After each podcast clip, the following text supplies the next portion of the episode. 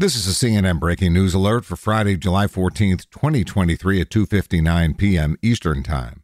A New York architect was charged by a grand jury today with 6 counts of murder in connection with the deaths of 3 of 4 women who became known as the Gilgo 4, according to the bail application from the Suffolk County District Attorney.